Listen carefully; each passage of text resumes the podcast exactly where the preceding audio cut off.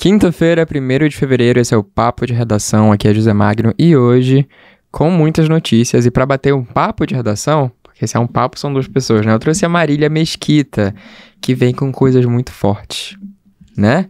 É, operação, é, falta de energia. Bora começar pela falta de energia, que eu acho que é o que, que aflige todo mundo. É, a gente teve aí no meio da manhã, lá pelas 11 horas, uma falta, falta de energia.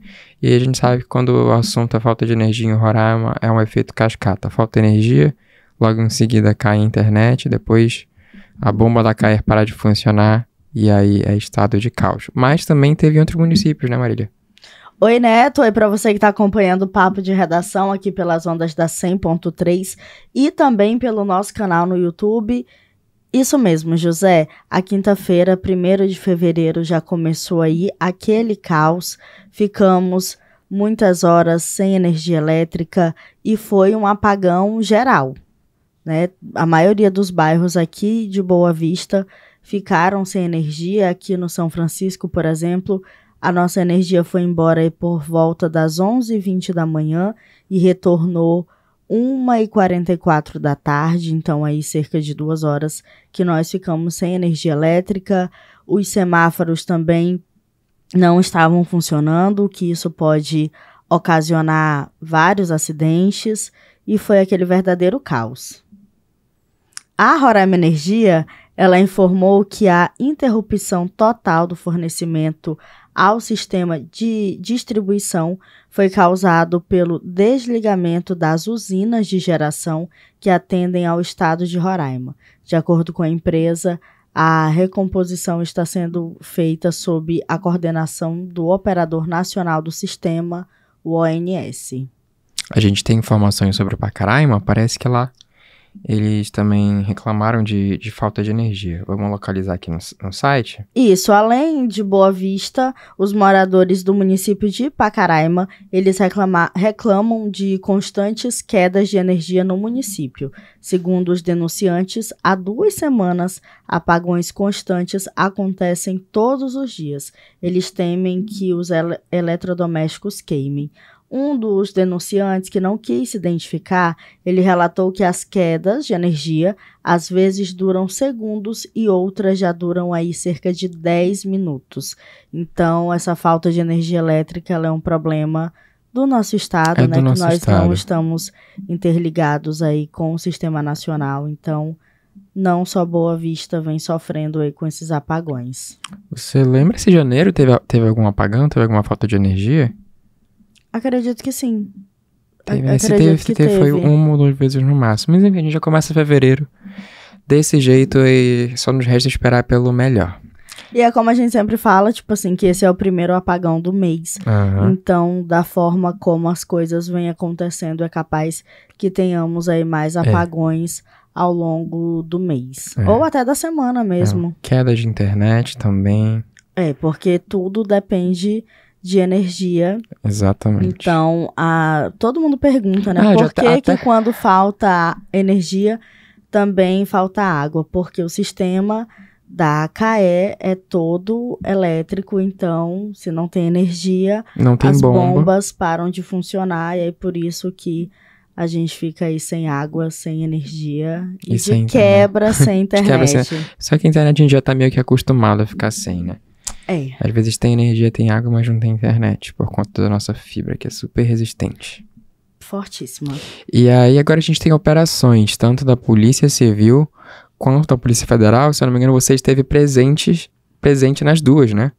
Estive ontem na operação. Na verdade, não foi uma operação. O que foi que aconteceu? A Polícia Federal, ela encontrou medicamentos vencidos que eles seriam entre, encaminhados, entregues para os Yanomami. Então, esses medicamentos, eles foram encontrados em um terreno baldio, em uma residência, na verdade, em uma casa abandonada que fica aqui no bairro São Francisco. Então, como que nós chegamos lá? É, eu recebi a informação, uma pessoa me mandou uma mensagem falando: Marília, tem dois carros da PF aqui e aí eu corri para lá e quando eu cheguei é, nessa casa abandonada, só tinham lá dois policiais federais. Uhum. E eles não puderam passar informações no primeiro momento. Só que aí nós ficamos lá, porque a gente sempre Que o fica dever chama. até acabar a ocorrência. E aí foram chegando mais policiais, chegou um caminhão e começaram a descarregar. Então tinham muitas caixas, muitas, muitas, dezenas de, de caixas com medicamentos. Tinha também, pelo que eu pude observar, tinha soro fisiológico e muitos medicamentos mesmo, antibióticos, que estavam vencidos. O, o delegado da PF, ele passou pra Uhum. gente essas informações também, dizendo que eram medicamentos e o destinatário seria a DICEI Yanomami e o Distrito Sanitário Especial Indígena Yanomami, a DICEI, e esses medicamentos seriam deveriam ser entregues para lá e ver aqueles medicamentos foi muito revoltante, porque quantos indígenas Uhum. não morreram por conta desses medicamentos que não chegaram. Então, É. foi uma questão assim. Que não chegaram quando deveriam ter chegado, né? Exatamente, talvez nunca iriam chegar É. até essas pessoas. E, de acordo com informações também, é, esses medicamentos estariam dentro de uma fossa, dentro dessa Nossa. casa. E o delegado informou também que alguns medicamentos, alguns documentos tinham sido, teriam sido queimados nessa casa abandonada como uma queima de arquivo mesmo. Então, até onde a gente sabe, nenhum suspeito, nenhum envolvido nesse crime foi preso. E nós tivemos também, isso foi de tarde, por volta de uma, de duas e meia da tarde. Aham. Quando foi lá por volta, deixa eu conferir a hora exata aqui. Lá por volta das quase. Cadê, gente? Só um minuto. Quase meia-noite. Lá por volta da. Não, quase nove horas da noite, desculpa. Lá por volta das quase nove horas da noite, a Polícia Civil mandou um release pra gente dizendo que foram eles que encontraram esses medicamentos Uhum. vencidos. Porém, quando eu cheguei no local, estavam lá apenas dois policiais da Polícia Federal. Em nenhum momento a polícia civil tava lá no local, né? Não, apenas a Polícia Federal estava no local desse onde foram encontrados esses medicamentos. Certo. Isso ontem. Hoje Isso a gente ontem. teve outra operação, e essa eu acho que é um pouquinho mais grave, a Operação Hades. Na verdade, um desdobramento da Operação Hades, que prendeu aí um empresário, né, daqui de Boa Vista. Isso, o empresário LSR de 39 anos, ele foi preso por tráfico de drogas, organização criminosa e lavagem de dinheiro durante essa mega operação que foi desencadeada nessa nesta quinta-feira, dia 1 de fevereiro. Ele foi preso no bairro Jardim Floresta. E além dele, o segundo alvo da operação foi a dona de casa RNS de 50 anos, que foi presa no bairro Senador Hélio Campos. Essa operação ela foi coordenada pela Secretaria de Estado de Segurança Pública de Alagoas e cumpriu 307 mandados judiciais. O foco dessa operação é desmantelar duas organizações criminosas envolvidas no tráfico de drogas, lavagem de dinheiro e outros crimes em Alagoas e em outros 16 estados do Brasil. Em Roraima, quatro mandados judiciais foram cumpridos, sendo dois de busca e apreensão, um de sequestro de bens e um de prisão.